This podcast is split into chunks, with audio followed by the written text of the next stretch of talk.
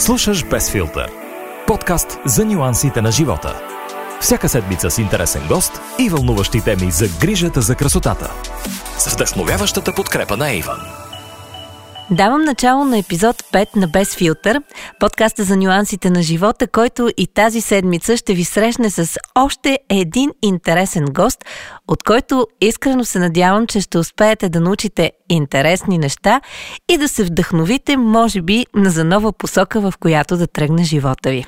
Сега обаче се надявам, че ще се изключите от целия останал свят, ще оставите всичко на страна и в следващите минути наистина ще се потопите изцяло в атмосферата на подкаста.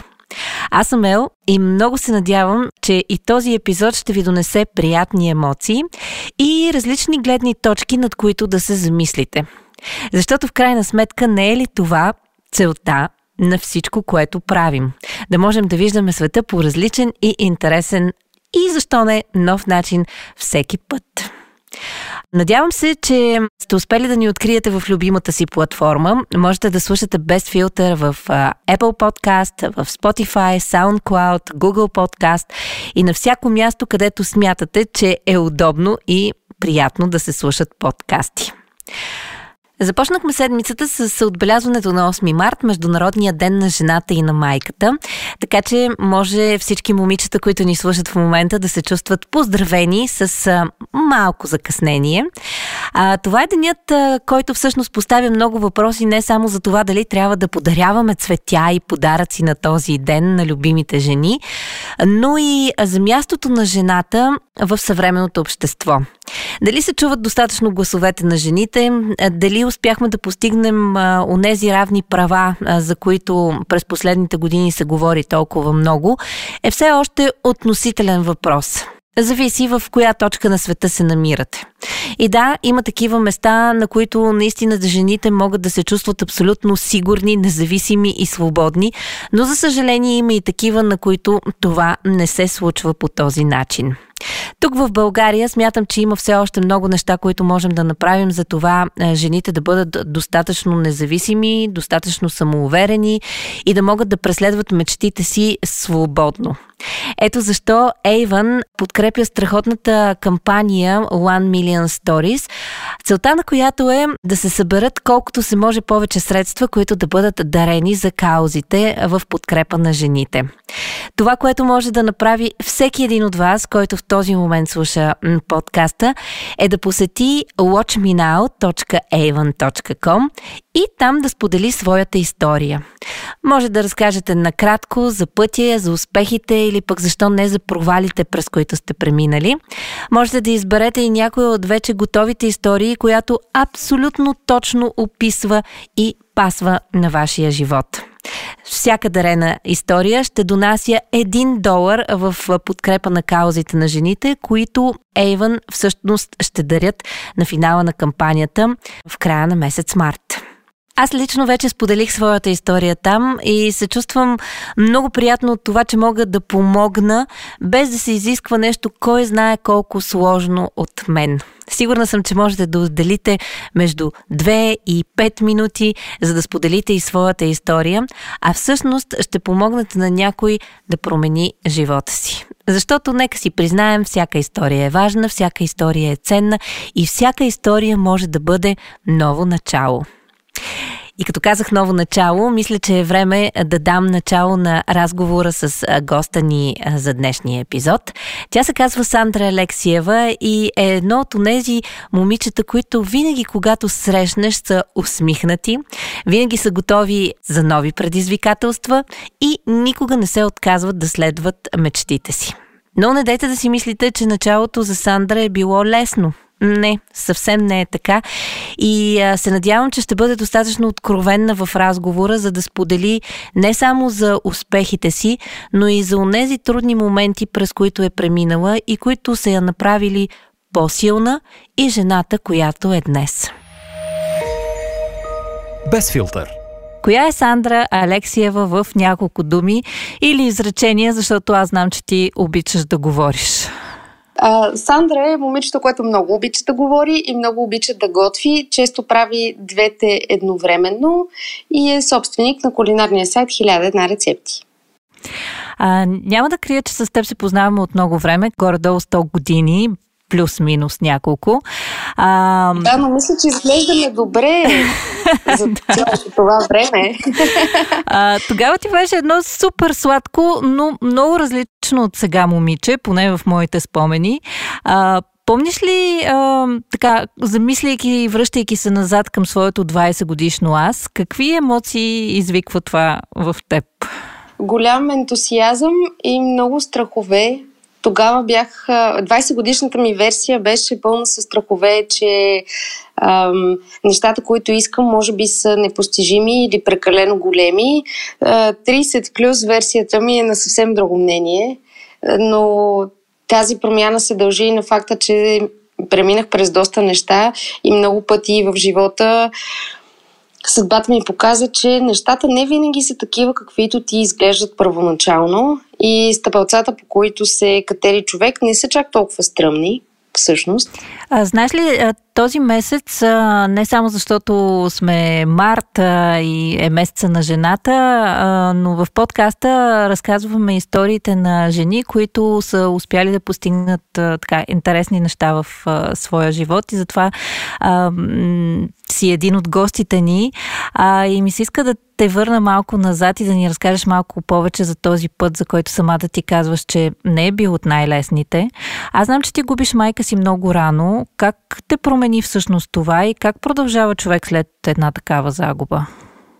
Една такава загуба м- не може да бъде компенсирана с нищо. Липсата на а, който и двамата родители да е, не може да се възстанови. Тоест, приятелите, близките, партньорите, които срещаш в живота си, никога не могат да запълнят тази празнина. И едно такова събитие само по себе си е доста трудно. Можеш да избереш да го гледаш драматично и да влезеш в ролята на жертва и да си кажеш, о, на мен колко ми е тежък живота, а можеш да си избереш и друга, друга гледна точка, да си помислиш какъв късметлия си, че си имал точно този родител, че точно този родител а, ти е дал живот и възпитание и гледна точка за света и те е образовал доколкото му е било възможно и те е научил на всичко, което е взел от живота и можеш да решиш да не влезеш в ролята на жертва и да си продължиш по пътя, стягайки се много добре. Аз, слава богу, си избрах втория вариант, защото ролята на жертва я играя много добре, но един път в живота си не съм получила дивиденти от това нещо, така че винаги избирам втория вариант. Майка ти обаче ти оставя едно доста голямо наследство и това е труда на нейния живот, писанието, което тя всъщност прави, посветено на рецепти. Как се почувствахте в този момент? Знам, че тогава с сестра ти е трябвало да вземете някои така бързи решения. А сте били на възраст, на която, как да кажа, хората мислят за съвсем различни неща. Мисля, че това беше периода, в който трябваше да ходя по клубове и да се забавлявам. Тогава и нямаше коронавирус. Можеше човек да си живее живота с пълни сили, но в този момент ми беше абсолютно невъзможно и ми се наложи всъщност да порасна по-бързо, отколкото трябваше и колкото ми се искаше. И решението, което трябваше да вземем към този момент, беше свързано с продукта, който беше създала майка ми той беше списание, но в този период списанията вече фалираха, всички печатни издания вече залязваха. И когато интернет навлезе и всички започнаха да го използват за всичко, включително и за рецепти, сестра ми реши да бъдем там под формата на вебсайт. И всъщност всички файлове, с които ние разполагахме, с които беше създадено списанието, ние просто ги превърнахме в един дигитален свят, достъпен за всички потребители. И тъй като бяхме първия в България иллюстриран кулинарен сайт, аудиторията много бързо се натрупа и във фейсбук страницата ни, и в сайта и се задвижи едно много приятно колело, което се движи и до днес. Това са вече 14 години. Много време е това. Много време е това. 14 години от създаването на списанието и 11 години от както съществува сайта. А ти към този момент имаш ли някакъв афинитет към готвене, към рецепти? Явно това е било страста на майка ти, но, но ти по това време как усещаше нещата в тази сфера? По-скоро това беше моята страст и моя афинитет. И всъщност аз, аз провокирах майка ми да направи списанието, защото тя винаги е имала отношение към храната, но никога не си е вярвала достатъчно, че би могла да направи готино списание на тази тема. И аз всъщност в един наш разговор преди много години я провокирах и казах, че всъщност нищо, освен липсата на смелост, не я спира да си направи собствено кулинарно списание. И няколко месеца след този ни разговор излезе първия брой на хиляда една рецепти. И в началото си мислехме, че аз само лекичко ще й помагам от време на време, когато мога, но всъщност така се случиха нещата, че аз си бях главен редактор и върших доста неща за списанието още от самото начало. А афинитета ми към кулинарията се появи още в ранното ми детство. Аз винаги много съм се интересувала от рецепти, от готвене. Винаги ми е било много интересно да гледам бабите ми как готвят, майка ми как готви. Аз самата в четвърти и пети клас вече имах доста рецепти, които можех, владеех и умех да приготвям вкъщи. И честно казано, приготвяйки вечеря вкъщи, много често се спасявах от всякакви домашни, които не ми се искаше да изпълнявам. А, така че това беше а, моето спасително звено, ако мога така да се изразя. И то ме спасява и днес. Аз просто превърнах хобито си от детските години, го превърнах в професия без много да съм го планирала. Мислех си, че ще стана страхотен пиар и рекламист и ще създам невероятни телевизионни реклами. Слава Богу, това не ми се случва. А, това исках да те попитам. При теб явно твоята страст към готвенето още от детска ранна възраст, но м- кога се появи този момент и тази увереност, че това ще се превърне в твоя професия и това ще бъде нещото всъщност с което ще се занимаваш? Защото, знаеш, м- така, тинейджерите и децата, те много често променят и своите желания в коя посока да се насочат. А, но е важно сякаш човек да, да е наясно със себе си с това, което иска за да успее. Или? Ами, аз мога да кажа, че много пъти в живота си съм сменяла това решение и съм се опитвала да избягам от кулинарния си път. Правила съм опити да се занимавам с ам, пиар, какъвто и завърших, с създаване на реклами, с работа в рекламни агенции, в дигитални рекламни агенции и всякакъв такъв тип дейности, но кухнята си ме тегляше през цялото време и аз накрая просто се смирих не е като да не съм се опитала да избягам от съдбата си. Много пъти се опитах, не ми се получи, не бях щастлива. И накрая просто си казах, ами явно това ще е. И в момента, в който се смирих, нещата започнаха да ми се получават по съвсем друг начин. Смятам, че всеки един човек има поне две-три дарби, които би могъл да развива в себе си. И докато не си признае, че ги има и не си повярва, живота му е труден. После като се смири, нещата се получават. Идват си някакси на мястото и просто започваш да си следваш пътя. Може би така наистина е по-лесния вариант. А мислиш ли, че у нас все още се гледа с лошо око на амбициозните жени, на тези, които искат да успеят сами, които имат ясна цел пред себе си и я преследват и не се разсейват от някакви странични неща или пък не хващат по-лесния път? Да, гледа се лошо на тези жени. Аз, между другото, също гледам лошо на тях, защото съм била част от тях и не е естествен този път. Прекалената амбициозност, прекалената мъжка енергия в една жена никога не я прави щастлива което всъщност е смисъла на живота. Ако гледаме малко по-отгоре, смисъла не е да родим три деца, да отгледаме пет внука или да имаме бизнес. Смисъла за всеки един човек би следвало да бъде да е щастлив. Не познавам жена, която е ултра амбициозна, супер успешна, която едновременно да е щастлива. Тези жени, които познавам, които са успешни, те в себе си имат една прекрасна умереност. Те умеят да бъдат хем успешни, хем жени. Едното не пречи на другото, стига да знаеш къде е границата. Имала съм периоди в живота си, в които амбицията ми е била толкова дълбока и ярка, че женската ми роля е отсъствала тотално, въпреки че съм била през цялото време в кухнята, което е много женско само по себе си. Но а, жената е успешна, когато е щастлива и обратното. И то върви редом с женската енергия.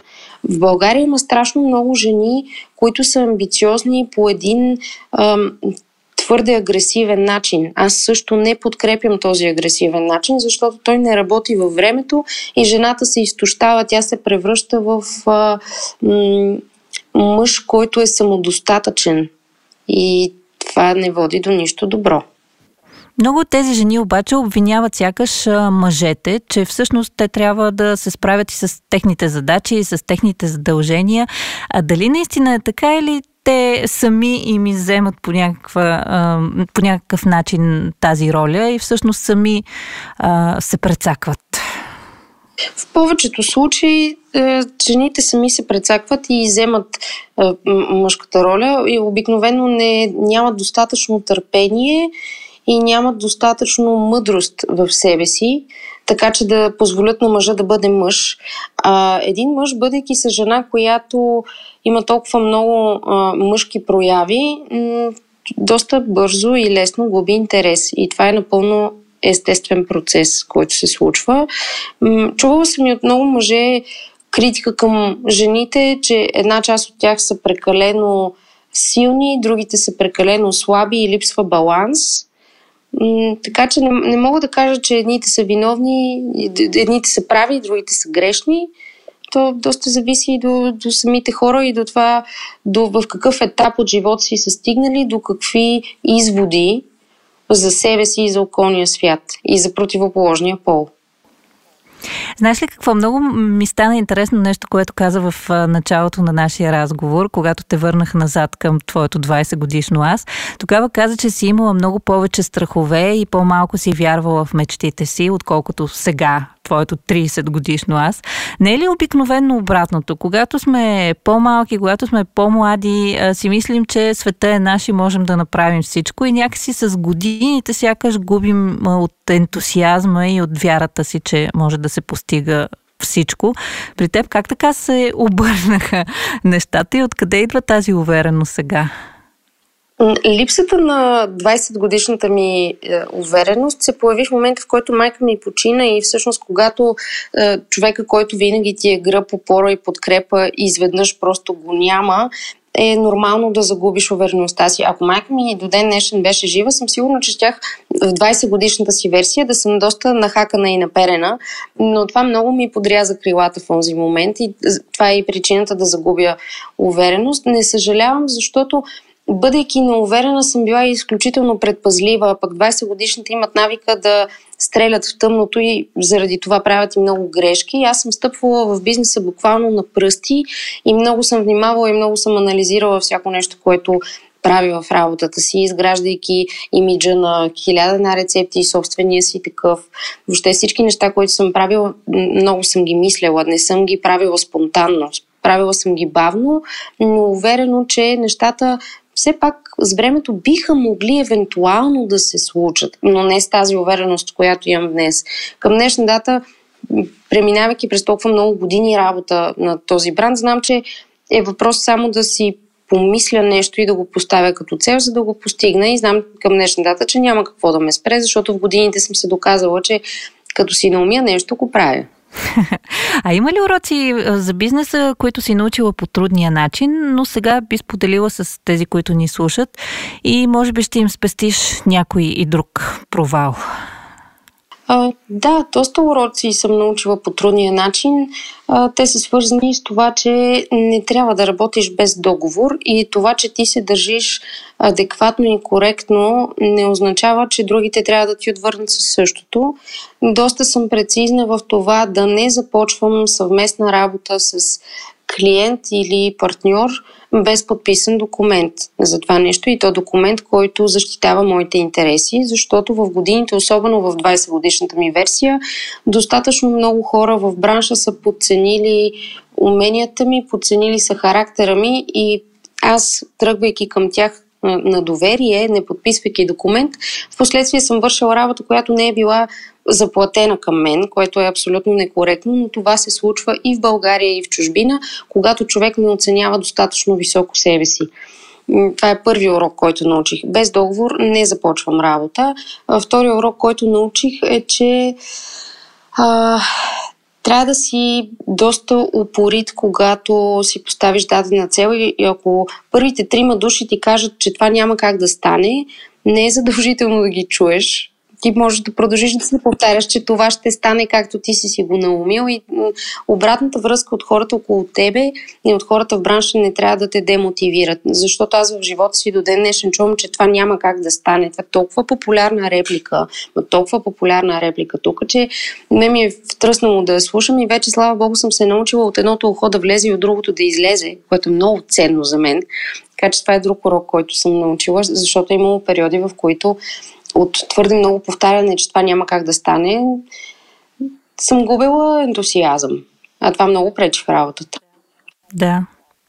В повечето случаи това е всъщност първата реакция на повечето хора да кажат за нещо, че няма как да стане, дори без да са помислили дори преди да, да кажат това нещо. А, хареса ми много за урока за това, че човек трябва да се подсигурява преди да започне да работи а, с някого. А, не защото си мнителен, а защото така трябва да се случват нещата, за да бъдат всички а, сигурни в това, което предстои. Имаше ли обаче хора през всичките тези години, които не те предадоха и които и до ден днешен са ти опора и продължават всъщност с теб напред по пътя? Да, семейството ми на първо място. То никога не спря да вярва в мен.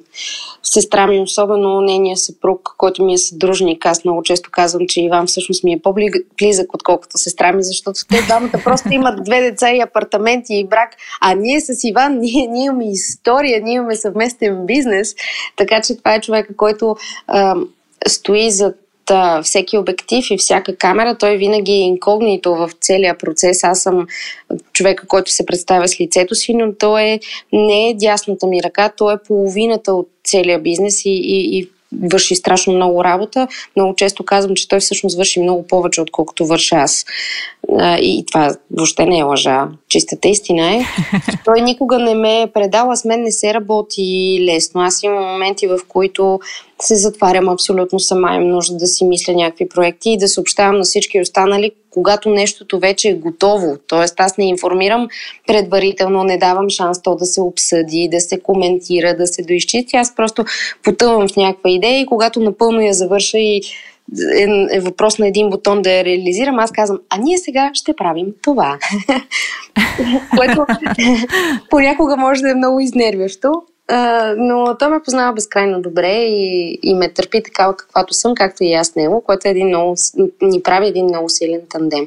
Приятелите ми също са хора, които а, никога не са ме предавали и са били до, до мен и когато съм била в вихара си и когато съм била в слабите си моменти, за което съм много благодарна, защото ако човек е абсолютно сам и няма кой да го подкрепя, е много по-трудно. А, каза за приятелите, а, те обикновено са хората, които а, са така с нас, както каза ти, в по-забавните моменти, тогава, когато ни е весело и а, приятно. А, мислиш ли обаче, че а, има нужда човек от приятели до себе си, за да може да бъде успешен не само в личния си живот, но и в професионалния? Без това да означава, че приятелите ти трябва да бъдат твои бизнес партньори или съдружници, а, но просто хора, които те подкрепят и ти дават увереност. Да, много са важни и много важно те да те разбират. Повечето ми приятели дори не говорят за работа с мен, защото знаят, че когато аз имам време за тях, последното, от което имам нужда е да си говорим за работа. Аз искам да се смеем, да ни е весело и да, да се забавляваме. И ако има някакво събитие, заради което аз не съм че все пак толкова щастлива, знаят, че имам потребност да го споделя, защото аз съм екстровертна все пак, макар да имам своите периоди на затваряне, когато отворя нещо. Аз съм доста екстровертна, имам нужда да споделям. И близките ми приятели, които са изключително малко на брой, те се броят на пръстите не на двете ми, на едната ми ръка. И това не е случайно, абсолютно целенасочено. Аз вярвам в качеството, не в количеството и, и тази фраза се отнася за абсолютно всеки аспект на живота, най-вече по отношение на приятелите. Имам много малко приятели, но те в годините са се доказали защо са такива към мен. Те са били с мен и в добро и в лошо и съм убедена, че ще продължат да бъдат такива. Но да, те са много ключови за успеха, много ключови за успеха. Твоят стил всъщност не е на типичната жена в кухнята. Ти винаги си на висок ток, с елегантна рокля, с червило. Уморително ли е да се бориш срещу клишетата и смяташ ли, че е време хората да престанат да гледат на готвенето като на занимание, в което трябва да си целия а, покрит с брашно, например, и задължително заточен в а, кухнята? Мен лично много ме забавлява тази гледна точка, как жената домакиня е смотана с роки на главата, пенилари и изглежда кофти. Не знам от, от колко векове се е втълпило в главите на хората това мнение. Безумно е. Не ми е трудно да го успорвам постоянно, защото за мен е естествено да изглеждам добре както в живота, така и в кухнята. И не ми се налага да играя роля, за да бъде интересна по някакъв начин. Не съм очаквала никога, че а, хората ще реагират най-бурно не на съдържанието, което им давам, не на сайта и неговите функционалности, а на червените ми ногти в кухнята. Това направо ме разби, честно го казвам. Безумно е. Най-много коментари в YouTube канала ни имам по тази тема. Защо съм била влизала с червен маникюр? Разбирам, ногтите ми да бяха свръх дълги, но аз съм винаги с къс маникюр в червен цвят, който не е крещящ съвсем класически червен лак, с който аз се разхождам в а, всяка роля в моя живот и, и, и когато излизам и, и в ежедневието си, аз винаги съм с гел лак и много често питам в коментари в YouTube, мили момичета, вие, които работите в офис, когато се приберете в къщи, първо минавате през маникюристката да ви свали гел лака и тогава влизате да правите таратори пълнени чушки или как точно се случват нещата. Не мога да разбера защо има такива реакции към мен, но те първо ме забавляват, второ ме правят щастлива, защото виждам, че освен всичко, което променям с дейността си, успявам дори да променя и начина на мислене на хората, което прави работата ми доста по-значима. Никога няма да бъда нещо различно от елегантната жена в кухнята, защото имам уважение към тази професия, имам уважение към храната, имам уважение към детайла и не мога да направя една супер красива чиния, в която всеки продукт е добре съчетан, добре приготвен и добре избран и цялото това нещо да го свърша планцо. То това само по себе си е неуважително към професията. Никога няма да се превърна в тази жена. А любопитно ми е тези коментари, за които а, спомена, насочени към ногтите ти или към това с каква рокля ще приготвиш храната, по-често идват от мъже или от жени? Разбира се, че идват от жени. Мъжете никога не са ми написали такъв коментар. Абсолютно никога. И жените го правят. По-скоро са доволни от това, да. Те са доволни, да. Аз имам няколко предложения за брак в YouTube канала ни, точно поради тази причина, заради начина по който изглеждам готвейки и показвайки един друг стил, едно друго ниво на отношение към храната. Между другото, мъжете са доста по... М- първо, те са по-добрите в кухнята. Много често, когато го кажат това, жените се изприщват от тази реплика, но то е самата истина. В годините и аз си мислех, че пола няма никакво значение. До момента, в който не влязох в една професионална кухня, не се опитах да подам един огромен професионален тиган чугунен на моя колега и се оказа, че не мога да го вдигна. И тогава разбрах, че всъщност мъжете са по-добрите в кухните, защото чисто физически те могат професионално да поемат тази професия. Тя не е женска. Ако работиш в професионална кухня, трябва да имаш доста здрави ръце, доста здрав кръст и много здрави крака, за да можеш цял ден да висиш прав. Това е много мъжка дейност. М- мъжете, освен това, имат отношение към детайла малко повече, отколкото жените и се справят доста добре в тази част. Между другото, в началото, когато направихме сайта, имахме 80% жени и 20% мъже читатели. Към днешна дата са 50 на 50. Една от причините а, е тази а, женска емансипация, тази а, мъжка сила, която жените проявяваме в желанието си да сме успешни и амбициозни. Между другото, това е много логично обяснение на вечния спор дали мъжете или жените са по-добри готвачи. Много ми харесва това, което казваш. За първи път чувам точно такова обяснение на някой го наричат феномен, но ето виждам, че е нещо съвсем логично, защо всъщност мъжете са топ шефове и превземат световните кухни. А, Какво предстои на Сандра от тук нататък? Видяхме, че си минала през доста неща, но съм сигурна, че имаш доста сме планове и за напред. Да, имах миналата година, в началото на годината, имах много амбициозни планове. Установих, че пазара няма да ми позволи да ги реализирам веднага предвид ситуацията, но със сигурност ми предстои още едно ново предаване. Към момента имам онлайн предаване и телевизионно такова. Те са две отделни, макар и заснети в една и съща кухня. Планирам в същата тази кухня от дома да заснема още едно трето предаване, което се надявам да стартира до няколко месеца. Пак кулинарно, но там не съм само аз водещ. Крайно време е да предоставя възможността и някой друг да готви около мен, да не съм сама в целият този процес. Така че това е едно от нещата, които ми а, предстои. Много ново съдържание в сайта. Много често близки хора до мен, които са наясно с количествата рецепти в сайта, смятат, че няма нужда от още съдържание. Никога няма да стигнем до етапа, в който няма да е необходимо да се качи нова рецепта. Имаме над 10 000 рецепти и постоянно изниква нещо ново, като ако щеш хранителен продукт, ма по-малко познат, с който ние все още нямаме рецепта, макар и толкова богат сайт да имаме с толкова много съдържание, винаги се появява нещо ново, което трябва да първат като тематика да се развива, така че продължаваме да качваме съдържание, продължаваме да създаваме видео съдържание, това е много важно. Снимките с текст вече не са чак толкова атрактивни за аудиторията, това е нормално, затова ние наблягаме на създаването на клипчета, като едната част от тях са кратки до една минута, такива, които можеш да гледаш в офиса без да им пускаш звука и колегите ти да не разберат, че ти не работиш, а се интересуваш от това какво ще вечеря. А, и другите клипове са вече малко по-задълбочени. Те са 10-минутни формати, в които можеш да научиш и кулинарни тънкости и историята на дадена рецепта, ако тя сама по себе си има такава. А освен да приготвяш а, вкусна храна, важно ли е и с кого я споделяш след това? Защото говорихме много за кариера, много за работа, много за бизнес. А, от другата страна на нещата, а, как изглежда? Трябва ли и важно ли е с кого споделяме храната си? Да, много е важно с кого споделяме. Между другото, в тази тема ще ти споделя, че сутринта си говорих с моя приятелка и тя ми разказа гледната точка на един мъж относно храната. Този мъж смята, че е супер важно жената да умее да готви.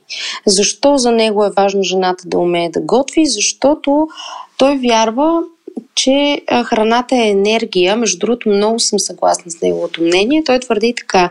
Храната е енергия и когато жената готви с любов, тази любов и тази енергия влизат в храната и когато мъжът се храни, той оздравява. Когато жената готви по задължение, просто за да му сервира нещо и той да й се махне от главата, тя предава тази енергия на храната и той се разболява.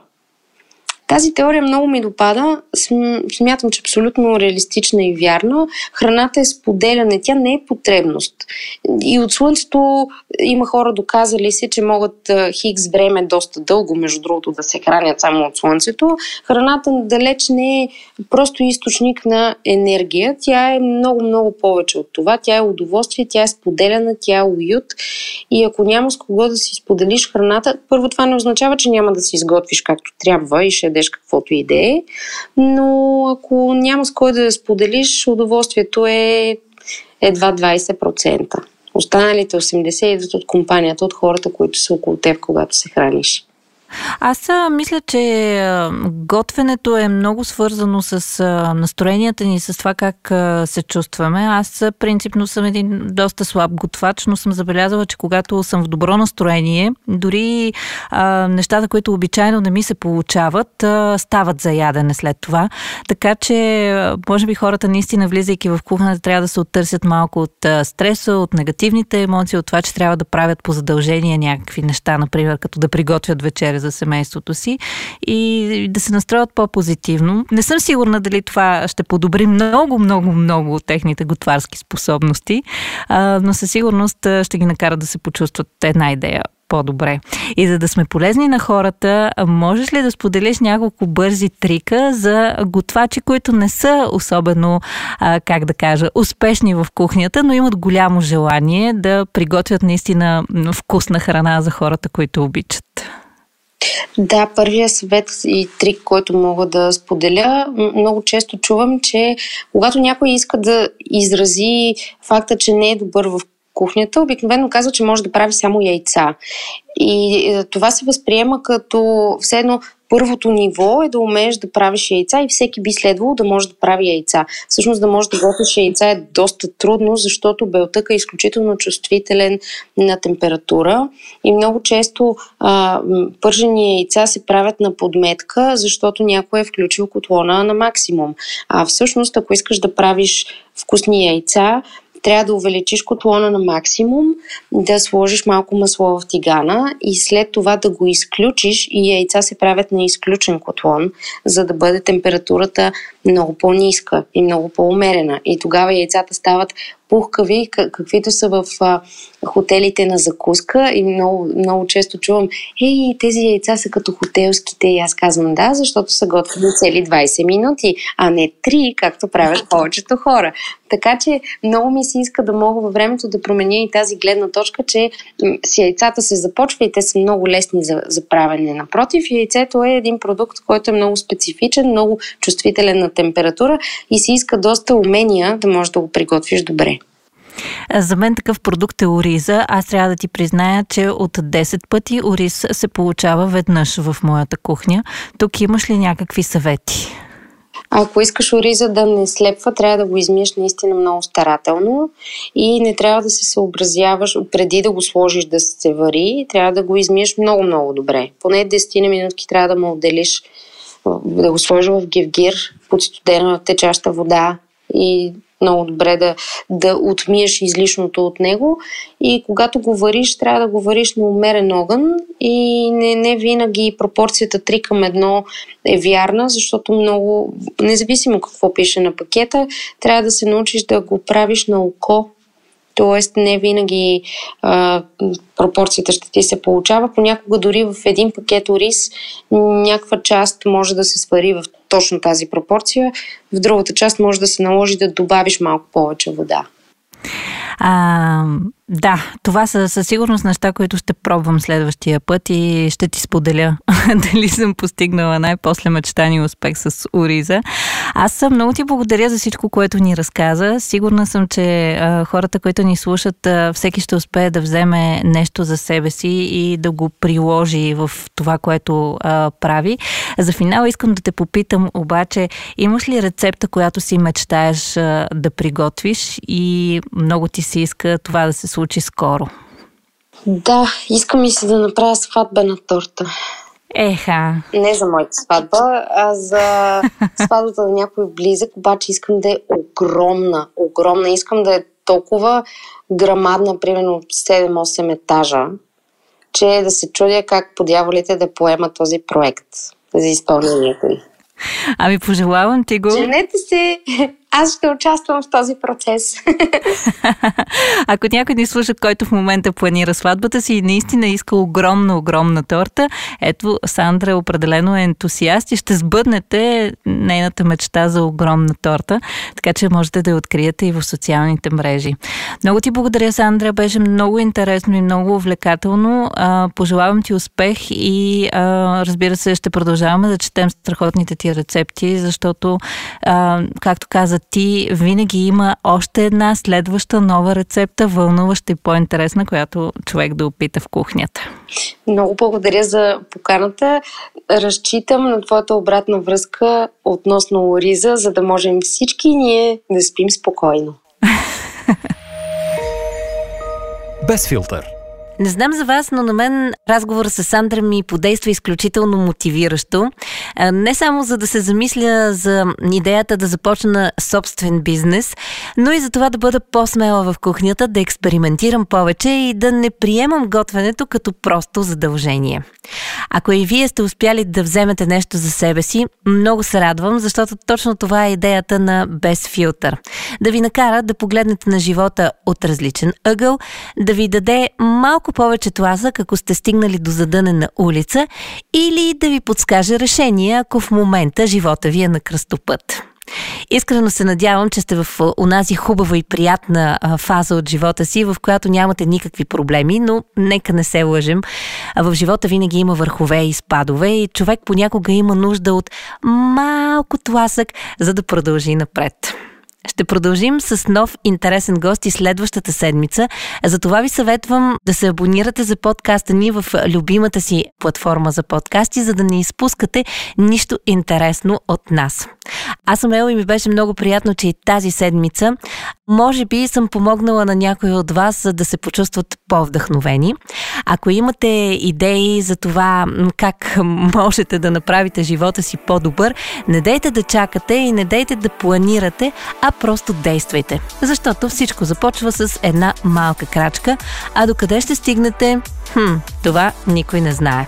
Със сигурност обаче се надявам, че ще бъдете тук и следващата седмица, защото ви обещавам, че отново ще ви срещна с една вдъхновяваща жена, която е извървяла своя дълъг, но много интересен и вълнуващ път. Няма да издавам повече, за да се запази съспенса и да се чуем отново следващата седмица в Без филтър.